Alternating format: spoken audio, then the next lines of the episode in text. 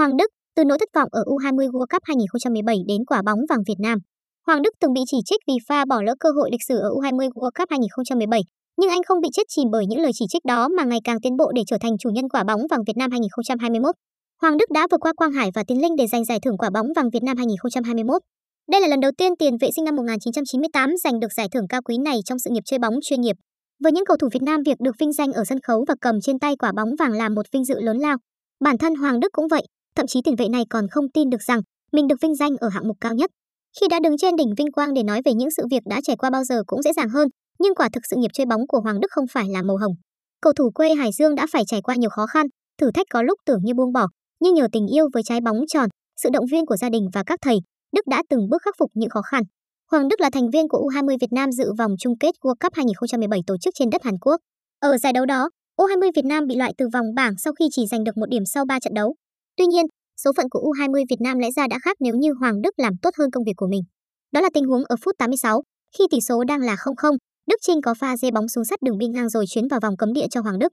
Ở tư thế thuận lợi và không ai theo kèm, Đức lại dứt điểm thiếu chuẩn xác, lỡ cơ hội không thể tin nổi để ghi bàn thắng lịch sử cho bóng đá Việt Nam ở sân chơi World Cup.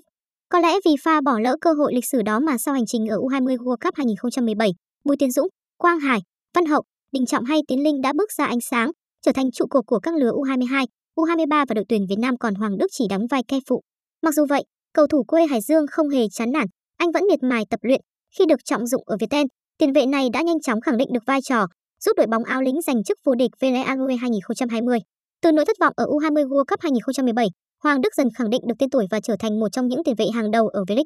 Tuy nhiên, cái duyên ở đội tuyển Việt Nam vẫn chưa đến với Đức, khi mà trong tay huấn luyện viên Park Hang-seo có quá nhiều sự lựa chọn chất lượng ở tuyến giữa. Hoàng Đức phải chờ tới khi Hùng Dũng bị chấn thương nặng, nghỉ thi đấu dài hạn mới được trao cơ hội. Và trong năm 2021, tiền vệ thuộc biên chế Việt theo đã tận dụng rất tốt thời cơ của mình để ghi điểm trong mắt ban huấn luyện và người hâm mộ. Cầu thủ sinh năm 1998 từ chỗ là kép phụ đã trở thành linh hồn trong lối chơi của đội tuyển Việt Nam.